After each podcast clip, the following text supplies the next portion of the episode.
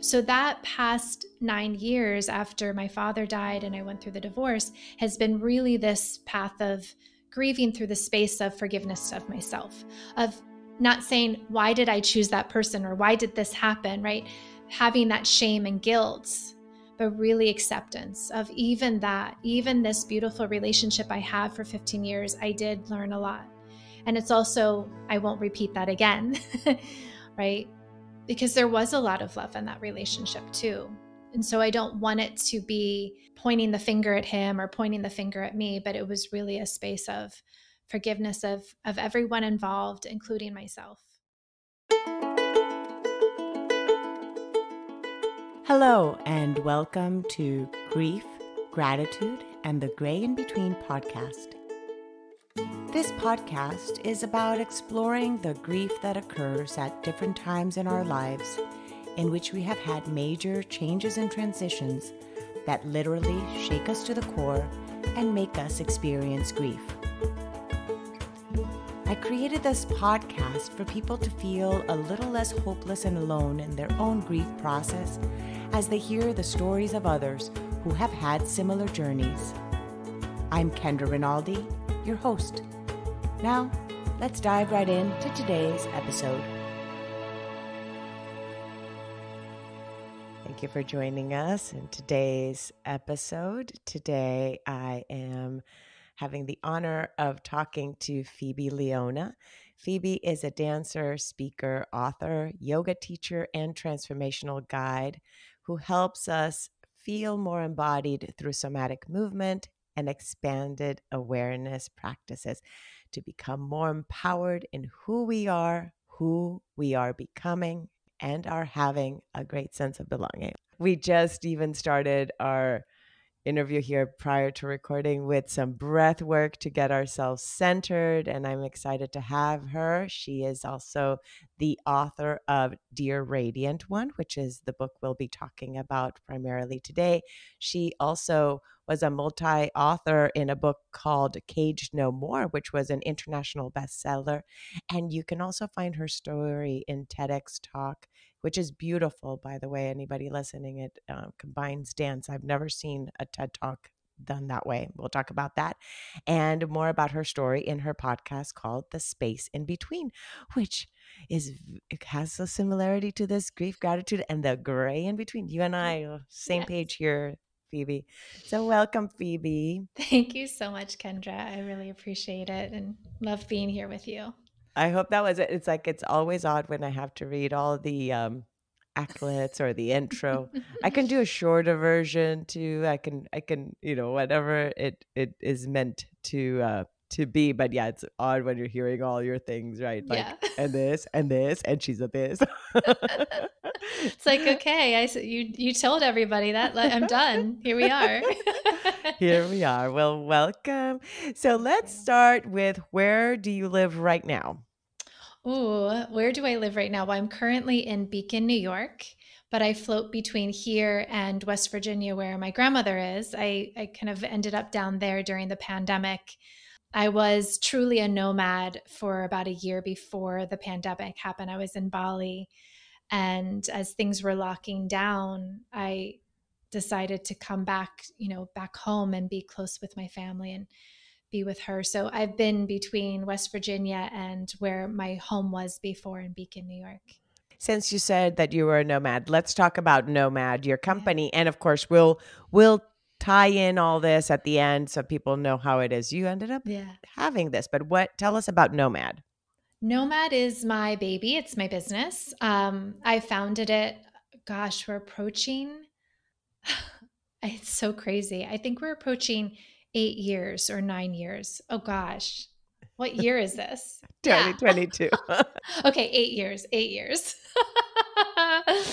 um, and it came from where we're going to go today in the story of mine for after a year of great loss. And I decided, you know, when I was going through all that, that I got to really live the life that I that I wanted for myself rather than for other people.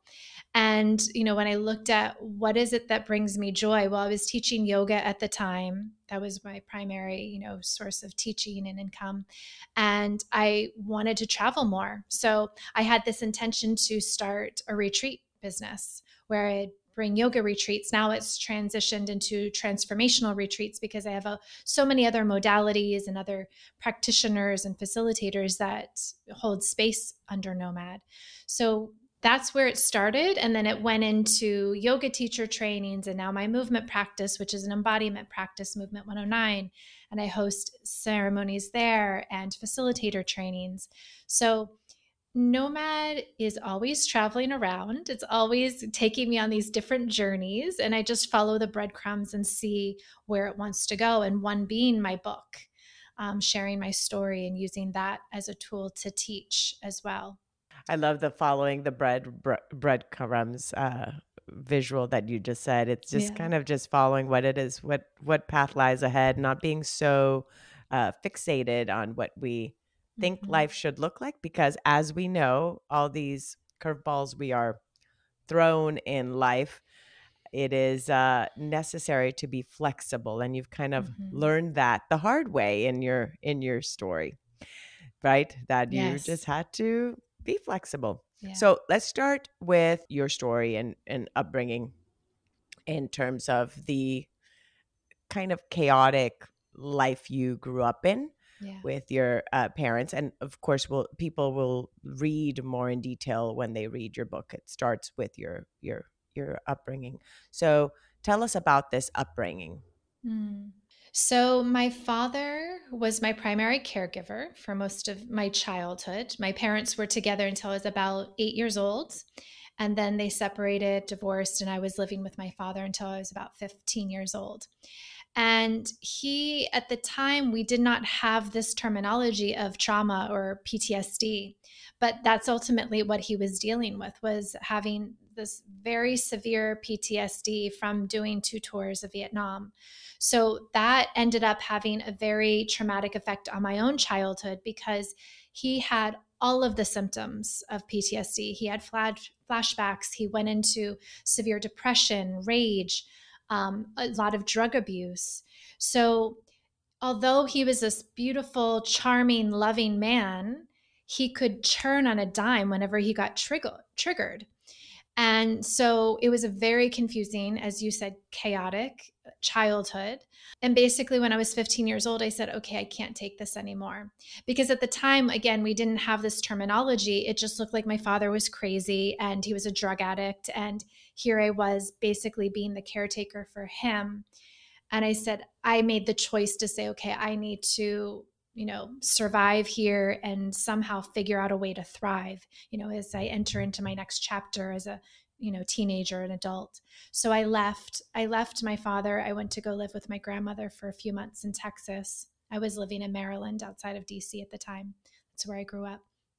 So i took that time and then when i came back um, my father was gone. So i moved back in with my mother and my stepfather and he just disappeared and went off the chart like are off the grid for a very long time. Like I would get some updates from my his parents every once in a while. I had not a great relationship with them, but I would get like letters about he's alive or oh he was in the hospital and then he showed up on my phone. I was going to say doorstep, but more more on my phone on Father's Day in 2009. So it was about I think it was like 18 years that he was gone and showed up. And when he showed up, he was rehabilitated. He had been pretty much everything. Like he was arrested, he was homeless, he had a drug overdose and was, you know, they almost called him dead because he had um, lithium poisoning,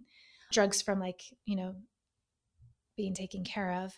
He probably almost had a, a heroin um, overdose too a couple of times, but he had all of these like moments where he almost died and he finally a fog lifted and he said i want to you know reconnect with my daughter and so that's what he did he he took a few months to get out of the hospital and get healthy again and he reached out to me on that father's day yeah no and there's very movie like scenes that you share in the book that mm-hmm. it would be like, what? This is really like out of a movie.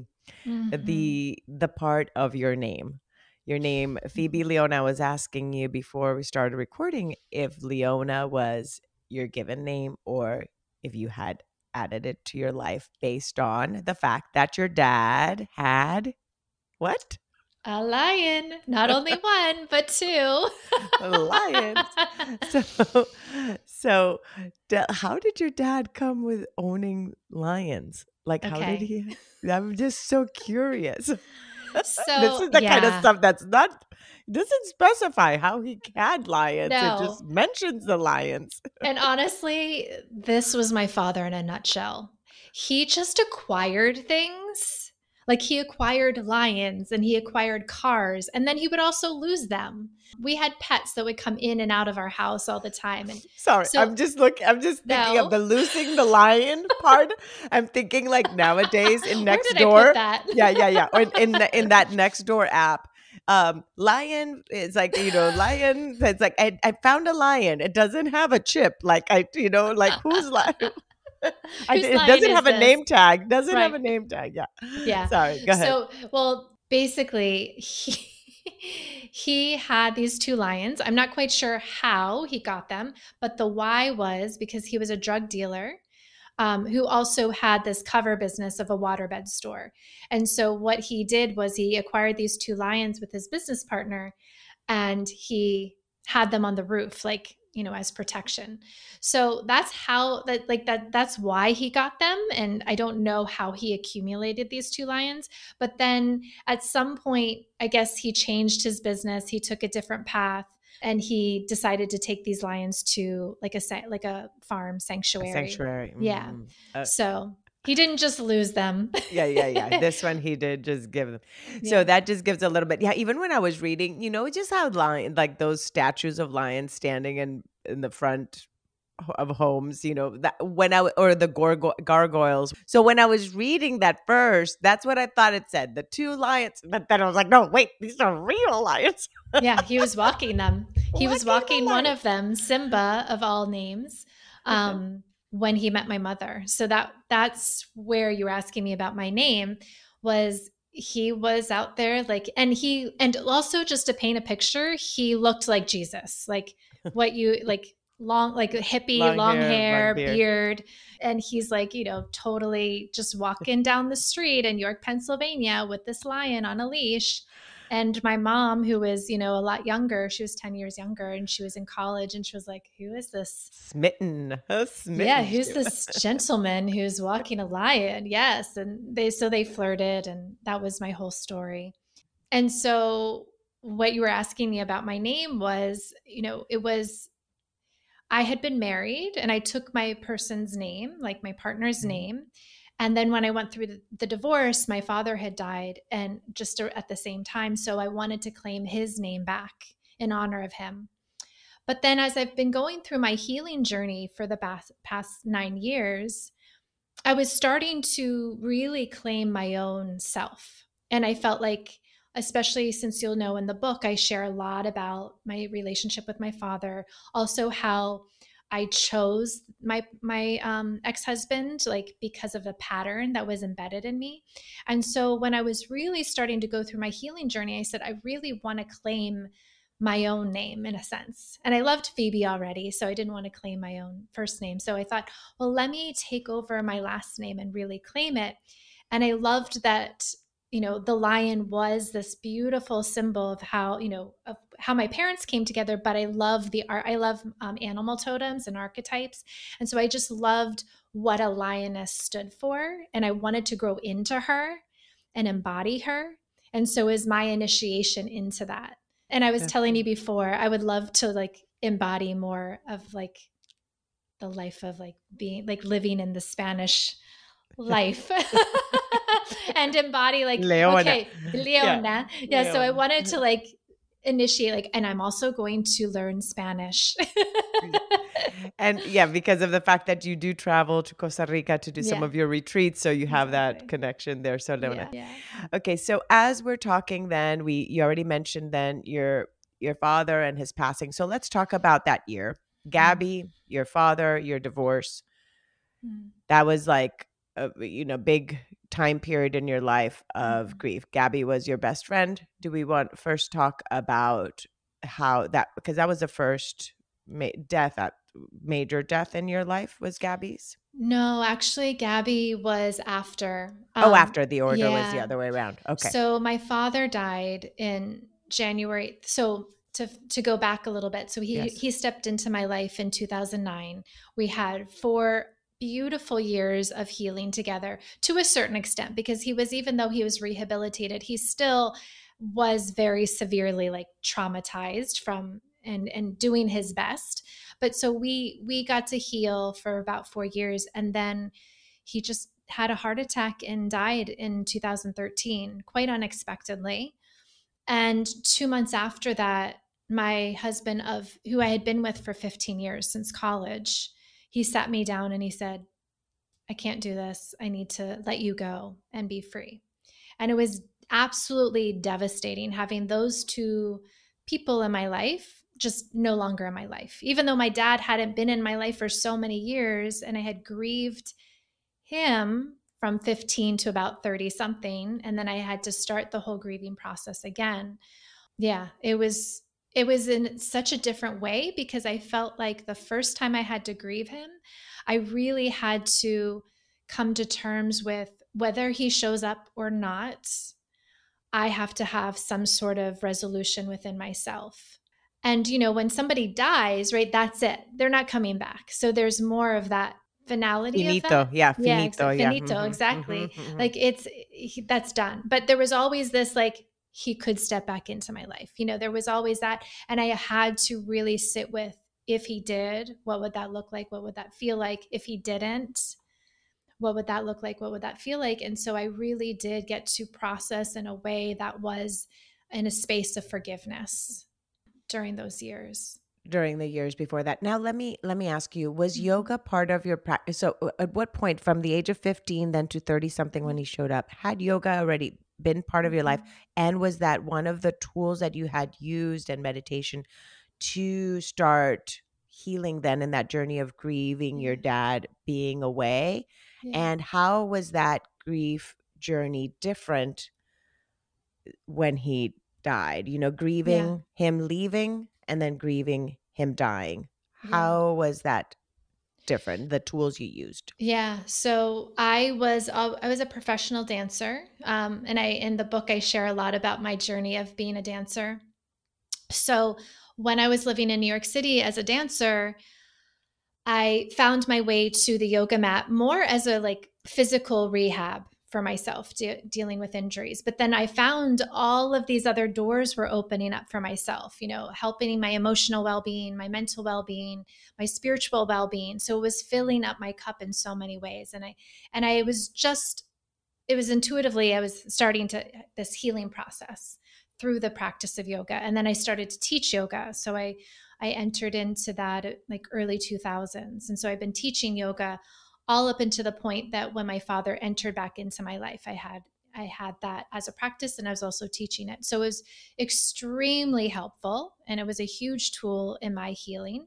And it really brought me to this space of forgiveness of him and a space of gratitude.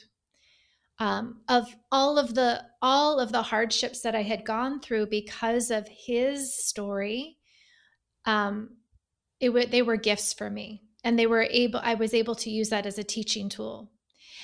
So when he passed away in 2013 that journey was really about forgiveness of myself. Because when he passed away we had already made amends. We had a, you know we were able to have those 4 years together.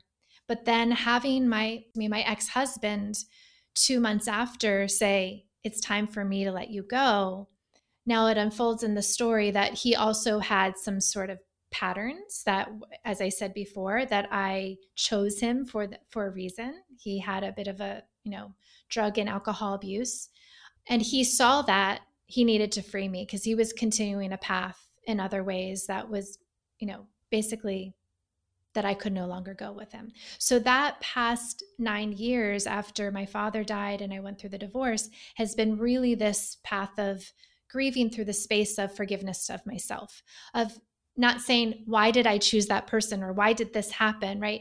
Having that shame and guilt, but really acceptance of even that, even this beautiful relationship I had for 15 years, I did learn a lot. And it's also, I won't repeat that again, right? because there was a lot of love in that relationship too. And so I don't want it to be pointing the finger at him or pointing the finger at me, but it was really a space of forgiveness of of everyone involved, including myself. And it's so beautiful that you say that because in the book you go through after you've shared your story, then you share about your dad and reconnecting with your dad. Then at the end there are all these letters that you write to the different emotions that come up, mm-hmm. one of them being grief, some being forgiveness, guilt, all these different emotions. So, well, I want to dive into into that a little. How was it for you in this process of writing? What kind of led you to write it in this format of these letters to these different aspects of yourself and your healing journey? Yeah, thank you for that question. Um, I I've always written in my journal from a very young age. That was something that I I used as and I didn't even know. It was just intuitively a practice that I did. And also to go back to what your question was about yoga, when I started to practice yoga and I was seeing how dance was also this healing practice for myself during my childhood because when I would go through, you know, my father having a flashback or he was angry, I would just go into my room, turn the music on, and dance. And I just thought, oh, I just want to like avoid him, but it was actually. Or you would perform for him too. It was yeah, like, I would Daddy, perform for down. him too. Yeah, time to my performance. Yeah, but you're not paying attention yes. or whatever. exactly. But so the these two practices of dancing and writing were such a gift from from the from the get go that I didn't know. I just thought, oh, they bring me joy, but it was just this intuitive practice, these intuitive practices that helped me, so I wasn't carrying along like severe trauma. Like if if I didn't have those, I don't know if I would have been alive. I don't know if I would have been following the path of my father as a drug addict or not being who I am right now. So when I started to think about uh, it's time to write this book, I really want to write this book and I started to write down, sort of chronologically, okay, this is my story. and going into really deep, vulnerable moments, it was really challenging to go there. So when I said, okay, how am I going to go there? Because it's necessary. You know, that was also the first question I asked myself is this necessary? What I'm about to say, is this necessary? And when I when I heard the the answer yes, because it's going to help other people, I said, okay, well then if we're going to go there, I need to deeply go there. I can't just like tell people the surface of it. I have to go deep into it. So, how am I going to feel safe to get there? So, I went back to this idea of writing in my journal. And then I had done a, an exercise with Elizabeth Gilbert. I got to study with her. Um, I don't remember a handful of years ago, and she oh, had us fun. writing. She, I think it was 2016. Yeah, it was right after the election, and so we were we wrote letter to fear, and it was so, it was so eye opening to see because we did like a letter back and forth. So Fear wrote a letter back to us. It was so eye opening to see who's who the voice of fear was because it wasn't mine. And it and to re- recognize that fear just wants to be seen and heard and felt. Because that's what happens is if we're not listening to fear or any of the specifically the shadow emotions like fear or grief or anger they just get louder. So I use that tool to write letters to the emotions in Dear Radiant One because it was like I was writing in my journal and I could be really vulnerable and have this conversation with grief and anger and also joy and gratitude, those lighter emotions too, and say, hey, what is it that I'm not seeing here?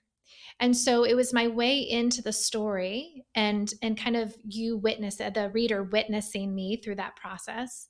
But it was also this way of telling the story in a non-linear way because i also thought that was really important too was not to just say here's my story from childhood to where i am now because i wanted to layer in like this moment that happened as a child is why i'm here right now or why i did the, that thing in my adulthood. So i wanted to be able to kind of mirror that throughout and not have people get super lost. So as more abstract in this letter it felt like that that's how we can do this and it and, and it's true because within that it's not you you're talking about it and then sharing those aspects in your life in which fear showed up or in which grief showed up so you were getting to know more about your story in that as yeah. well now at the end of these letters then you do the check-in let's check mm-hmm. and this part is the part that for the reader is to know that you're going to go into this book learning about phoebe's story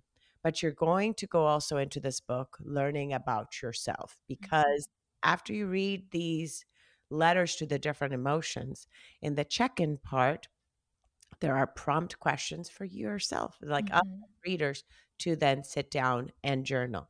So in the one about grief is it okay if i read a little bit? Absolutely yeah. Okay. So uh, in the one about grief you then mention that some of the prompt journals is what asking ourselves what does this person or situation that is no longer in my life represent for me meaning who the person mm-hmm. that's died or the person that's left if it's a divorce and is there something i can release with her or him them or it the situation the mm-hmm. person or the and and then just going on deeper so with you in this process of your own grief, what mm-hmm. are these steps that you took, for example, after your separation, after your divorce? Did you do these things in order to allow you to release in those different trans- life transitions as well? And how did that look? Yeah. I think that when I was going through it, it wasn't just me sort of having this ceremony of writing in my journal specifically. It took me a really long time for that one. But, and to go back to an earlier question about Gabby, so Gabby was my best friend that I grew up with. We knew each other since like six years old and we lived on the same street. And we had this really beautiful relationship where we we're walking along each other's path, but we weren't always in each other's lives. So at any point in our lives, we could pick up the phone and call each other and pick up where we left off. I mean, it was that that beautiful friendship. And we also lived in New York City to, you know, at the same time, but she had a very different life than I did, but we could, you know, catch up and so when I was writing this this book in 2021, just a year ago, I was planning out how to set aside time. I was creating the structure for the book and like, okay, when am I going to write about anger? Like I was scheduling it. Like I'm going to write about anger here and I'm going to write about fear here. So I had it on my calendar. And as it was going through and writing, I was experiencing them. Like life, like my present day life was bringing me a situation in for me to really feel anger. I don't remember what happened, but uh, there was something there that I really had to deal with it. So I was getting closer and closer to this weekend of grief. And I was starting to get nervous because I was thinking, okay, life keeps bringing me a situation, a scenario for me to like truly feel it in my body, in my life. And so I was thinking, what is grief going to bring me? Like, who am I going to have to grieve? And honestly, I thought it, was, it might be my grandmother because I was living near her at that time. And she's, you know, 90 now. She's still alive. And I thought, I really am not wanting to write this. I'm is not. It, is, did you were you nervous that you were calling it into your life? Yeah. Is that what was holding you back? Yeah. I mean, and you and you hear in my my book too how I have this very strong intuition, and I mm-hmm. actually even kind of pushed it away because I thought that I was creating the scenarios. So right. when I was sitting here and I was watching myself, you know, experience these emotions, I was like, I am I calling this in? Mm-hmm. So I had it on the calendar to write for Easter weekends, the first weekend of April, and that I think it was that Thursday, uh, her brother called me and out Gabby's of nowhere, mm-hmm. yeah, Gabby's brother called me and said that she passed away in her sleep. She had an autoimmune disease that we all knew she was dealing with some sort of mysterious illness for the last handful of years, but it was never properly diagnosed. And so ultimately, like two weeks before she passed, she was in, living in Morocco. And they said that she had these two autoimmune diseases that could have been, you know, she could have been fine if they caught it early on, but they didn't. And so she had a stroke. I think they, that's what they think happened. She had a stroke in her sleep and died. So I was there grieving my best friend. So the letter of grief, I thought it was going to be this letter about my grieving my father and my ex husband, but it turned into this letter of grieving Gabby in that present experience. And so that's where really that specific exercise that you were talking about came because I said, all right, I have to kind of like buck up right now and and grieve her and honor her and also write my book and have something um, you know useful to pass on to on to the the reader. And so i did. I created this little ceremony for her because i was you know i wasn't near her her whole family's all over the world. It was still covid. Like they didn't have a service for her. So i had my own little ceremony that i think it was on easter essentially. And i wrote a letter it's not in the book. This was just for me. And I asked those questions like, what does Gabby represent to me? Um, what am I taking? The lessons that I had, my friendship that I had, what am I taking with me? What will I continue to honor? What also am I ready to release? Was there something that she represented that I'm also, it's here for me to release? So I went through all of those questions that are in the book for myself. And so I could honor her. So I did a little burn ceremony and then I danced because that's what we did when we were kids and it was really really beautiful Thank you so much for sharing that. And yes, I'm my apologies that I was like I got those all messed mm-hmm. up in terms of the timeline. yeah, she's a, she was in her early 40s, right, when she passed yeah. away. Yeah. Yeah. So the the part of your say of you saying of what does she represent in your life? Friendships, yeah. you know, sometimes people really let me just say this just like with friendships and pets, for example, I would give this example, are some of those that when we have a pet or a friend die, society doesn't probably give it the weight that should be given. Mm.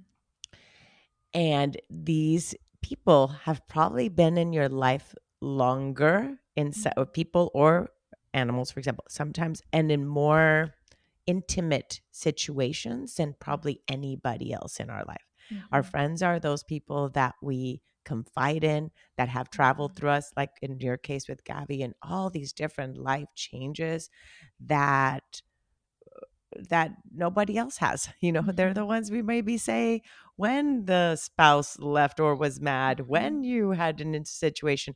So what they represent in our lives is huge. Yeah. And I love that you are shared her with us and for the reader that's list, you know reading this as well when they read this book that has had someone close to them die that they will feel kind of represented and heard and that mm-hmm. their grief is valid it is a, a heavy one yeah. to go through so thank you i want to touch into the part of emotions and our body and our health because mm-hmm. that's something that you are very passionate about. Mm-hmm. So let's talk about that part. Yeah.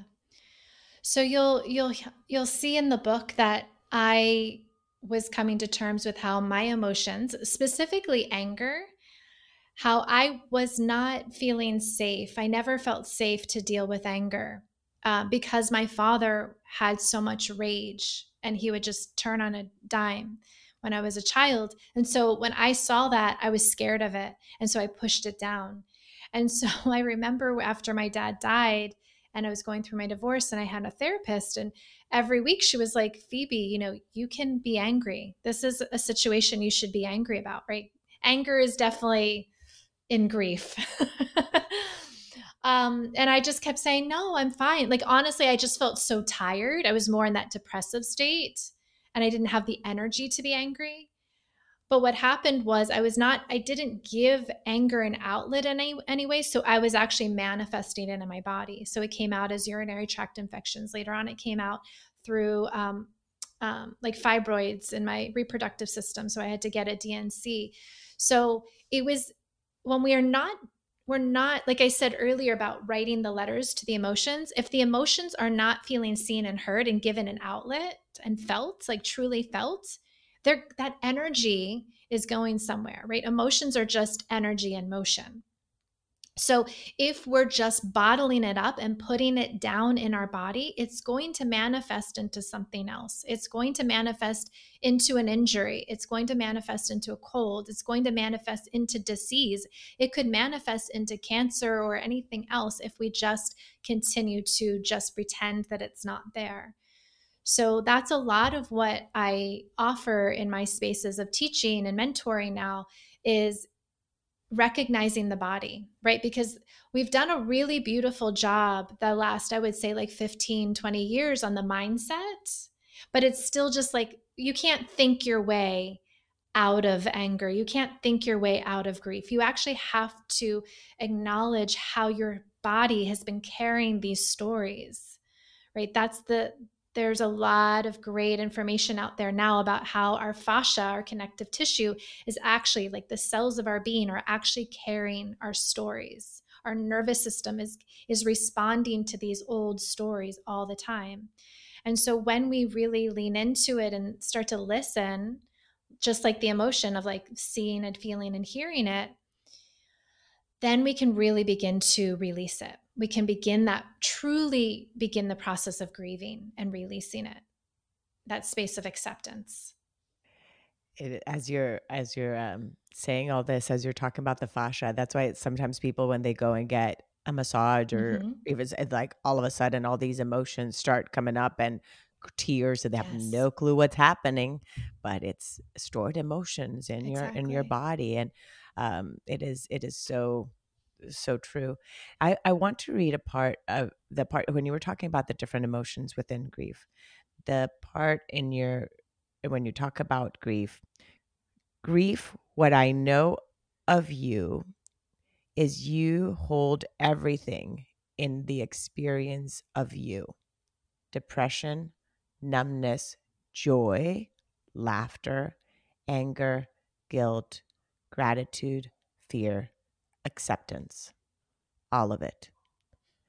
And I love this so much because in that aspect of the especially especially reading the part of joy and laughter mm-hmm. because it they are so intertwined. Mm-hmm. I I look back to even after my mom passed away, some of like I would do little YouTube like not you yeah like little videos of funny mm-hmm. things and so I, I notice how much humor came out of me mm-hmm. in moments of hardship even during the pandemic uh, i did this little like video of jokingly like oh this is i drew myself like a mustache and like a unibrow and kind of saying like this is what i'm going to look like you know by the end of the of the pandemic you know kind of thing you know it but really it was a way of dealing with the situation of mm-hmm. the fact mm-hmm. that we are now here in the house. I can't go do the regular stuff I used to do.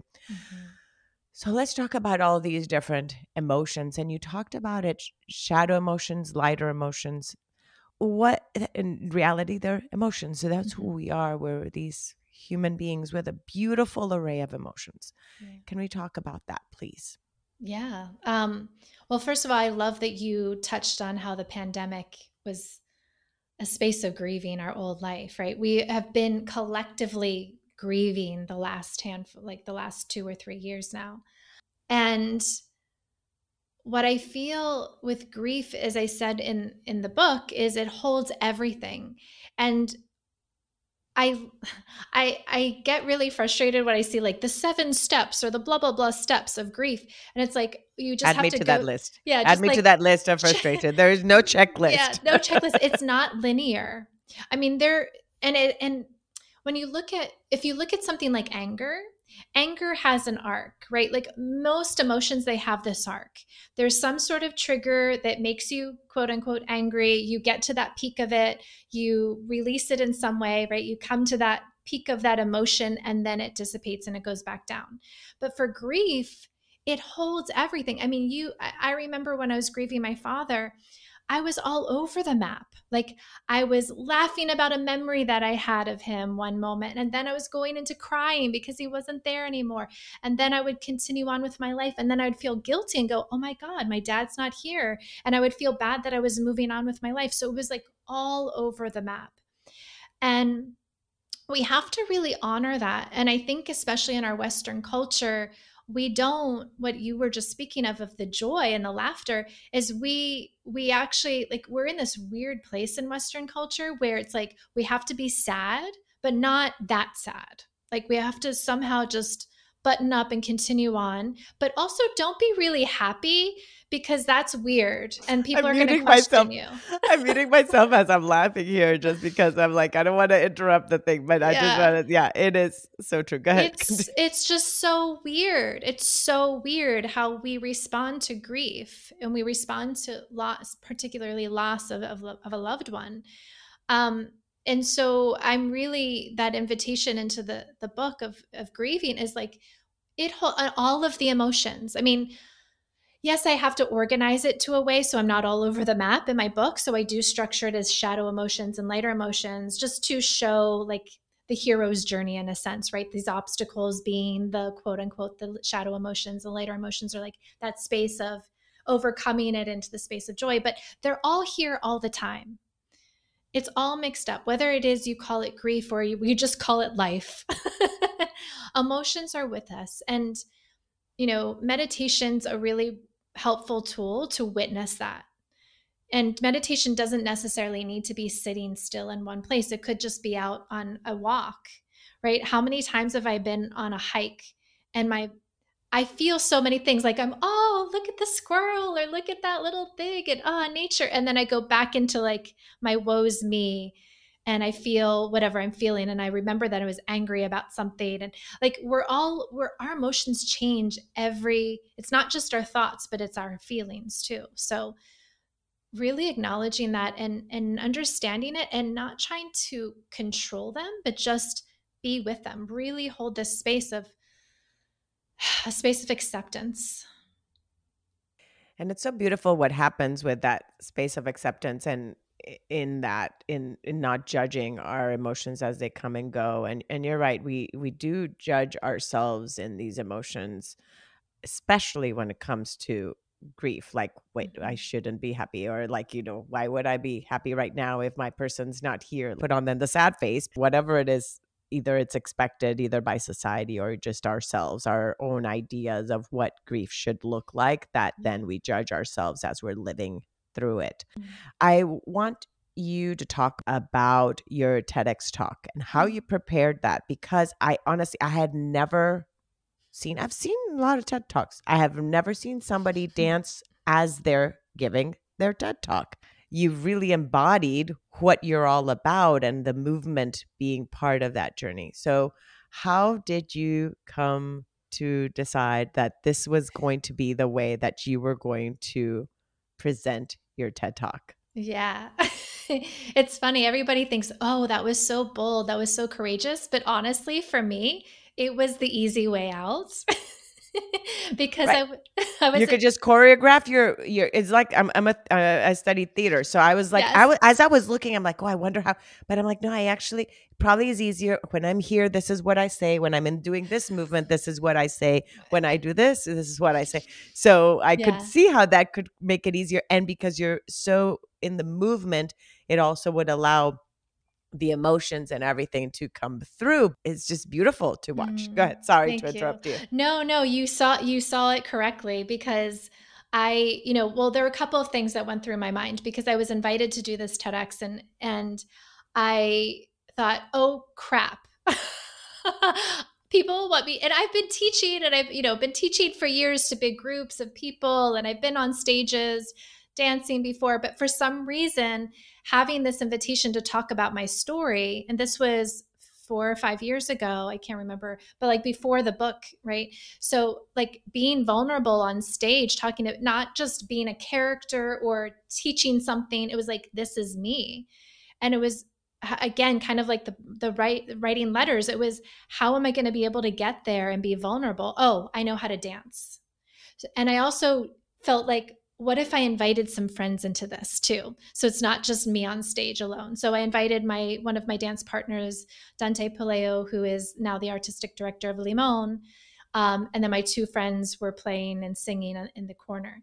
So I said, Ooh, I love to co create. So let me see if I can do this in a way that feels good for me so I can go into those places and share my story. But it was a lot of fun. And actually, with Dear Radiant One, now that it's out, we're doing something very similar with the book reading experiences. I just last weekend we had um, I had a painter on stage who was painting to my right uh, live. And then I had my friend on the left doing a whole sound healing soundscape with gongs and chimes and singing bowls. And then I also had a friend reading some of the letters as poetry while I was dancing. So I had this beautiful experience, like this performing art experience of bringing the book to life in a multidimensional way. So beautiful. The arts are just such a a beautiful tool for us to heal and to mm-hmm. connect to our inner inner emotions that sometimes we don't even know we have and through yeah. it it just comes you know mm-hmm. out as we express it in the arts let's uh, talk about your book a little okay. more how to how people can get it and then i want you to talk about how people can connect mm-hmm. with you in all these different offerings that you have Sure. So, my book again is Dear Radiant One, an emotional recovery story and transformational guide to embody the dance of life. And it's really out wherever books are sold online. You can also visit my website, phoebeleona.com, so you can see all of the, if you don't want to, you know, spend your money at Amazon or those big stores, there's also independent sellers. So you can go to my website and find find that or even buy it from my website too. So, yes, and then to connect with me, you can go to that website, phoebeleona.com. And I also have, as I mentioned before, uh, Nomad, the nomadcollective.org, where it's my retreat um, business. We also have, we're bringing on lots of new facilitators, coaches, healers, yoga teachers, and guides that are holding spaces too. So we're expanding our network at the Nomad Collective, and I will be leading my retreat in Costa Rica in November. And I'm very excited about that. And we'll have more to come. Probably by the time this airs, we might have another one announced, but I'm not sure yet. But yeah, so stay tuned. Phoebe, I always like to ask if I is there anything I did not ask you that mm. you would like to share with the listeners? Mm. There was something that we were talking about earlier, and I wanted to go back to it. Please. Let me see if I remember. Forgot. Okay, let's think about because that happens to me. That's why right? I end up staying after the interview with all these other questions that I'm like, oh wait, because as I'm listening, I'm trying to take notes. So I'm like, oh, let me ask about this. But then I'm like, yeah, I think we will. We I'll just start a start going there. Let's see. And it goes, it will, it will flow. It will flow. Go. it, it will flow. I trust because we're both intuitive beings and we'll find it. But it was around where we were talking about the stories that we hold in our bodies. And I think that this is really important, especially since your people are listening, are connecting to the stories of grief and gratitude and the gray spaces in between. Mm. Is when we what I was talking earlier about the mindset is we can't think our way. It's really to honor this emo- these emotions that we're feeling in our bodies are also these stories that when I remember exactly what it was, it was the massage. Mm-hmm. When we have these emotional releases, like you said in a massage or in a yoga class and you're doing, you know, a deep hip opener and you just start to feel pigeon this, pose. Yes. Pigeon pose is one that at one time I was like, yes. Yes. And it, it, it's like you feel this rush of heat and anger, or you could feel really deep, you know, deep, deep grief and cry. Mm-hmm. Whatever it is, you don't need to know why. Just honor what it is. You don't need to know why. And that's funny because I teach a lot as a teacher to yoga teachers like know your why when you're teaching anything, have intention. But in this case, as this practitioner who's experiencing your body, experiencing these emotions, you don't need to know why. You don't even necessarily need to go and dig into your story. Just honor them and then feel whatever that emotion is that you're feeling and go, okay, now what? Now what? Do I need to feel more of this? Have I released it? Is there something else I could do to, you know, shift it? So just have a little a bit of a conversation with it and honor it and not label it or judge it or try to change it. That's the other thing too in our western world if something doesn't feel right, let's change our mindset. Right? Oh, let's do something different that'll control like no, just it's more in that receptive state of just witnessing it, uh, becoming more aware of it. And that awareness is the transformation. Mm. So that's it's so beautiful.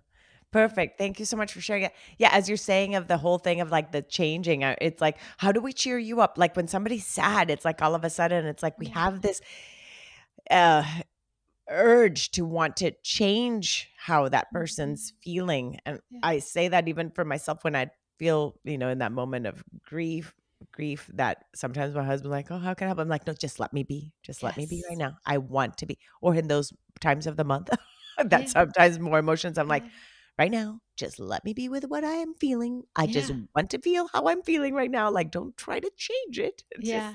Just let me be it. And a lot of times it's the person who's responding, eh, reacting to your emotion, just doesn't know how to handle it themselves. Right. right? It's like, oh, let me pacify your emotion because I can't handle your anger, or I can't ha- handle you crying, or I can't handle seeing you, you know, whatever it is because it brings us right as mm-hmm. discomfort for us as the mm-hmm. person viewing someone yeah. going through that because we don't even know what to do with those emotions even sometimes yeah. within ourselves right yeah yeah it is as a parent of two teenagers uh, they go through a Ooh. lot of different emotions yeah oh man and, and uh, one of the things i say angers what or disappointment and stuff i'm like it's okay for you to feel that way let's find other ways in which you can express it in a yeah. way that's maybe not as I don't know how to say it. So yeah, or that it's affecting everybody else in your yeah. family or things. And I could say that even for myself. I'm a very I studied theater for a reason. Mm-hmm. So therefore, could be these big explosive ways of expressing yeah. joy, anger, all of them. Mm-hmm. And how do we navigate them and express them in a way that is safe exactly. as well. Yeah, it's not that it's all parties involved. Everybody, yes. So that's the only thing. It's not about disregarding the emotion, just like with grief. The emotion itself is fine. It's just how we process it and how we express it that we are to kind of look at it. If we start doing self harm, those kind of things, mm-hmm. those are the ones that then we kind of have to question yeah. a little more. Oh, anything else aside from that part that you'd like to share? I just want to say thank you so much for holding this space. Uh, you know, as we talked about today, of, you know, how Western culture doesn't always hold this space for grief. And I love the name of your podcast of having it being grief and gratitude and the gray spaces. Um, so I just want to honor you and say thank you for holding the space for for other people and for yourself too, and and for me. So thank you so much, Kendra. I'm so honored yeah. to have you on the podcast, and thank you for sharing your story, your journey, being vulnerable. And you mm-hmm. said something so key that when you realize that you sharing your story was going to help others is why you allowed it to go there. Yeah. And I invite the listeners to do the same, to know that your stories matter and that your stories do have a, a reason for being and they can mm-hmm. impact somebody else's life as well. So honor yourself and honor your stories. And thank you again with Phoebe Leona here and Dear Radiant One that you can find anywhere where you buy books or on her website. Thank you, Phoebe. Thank you.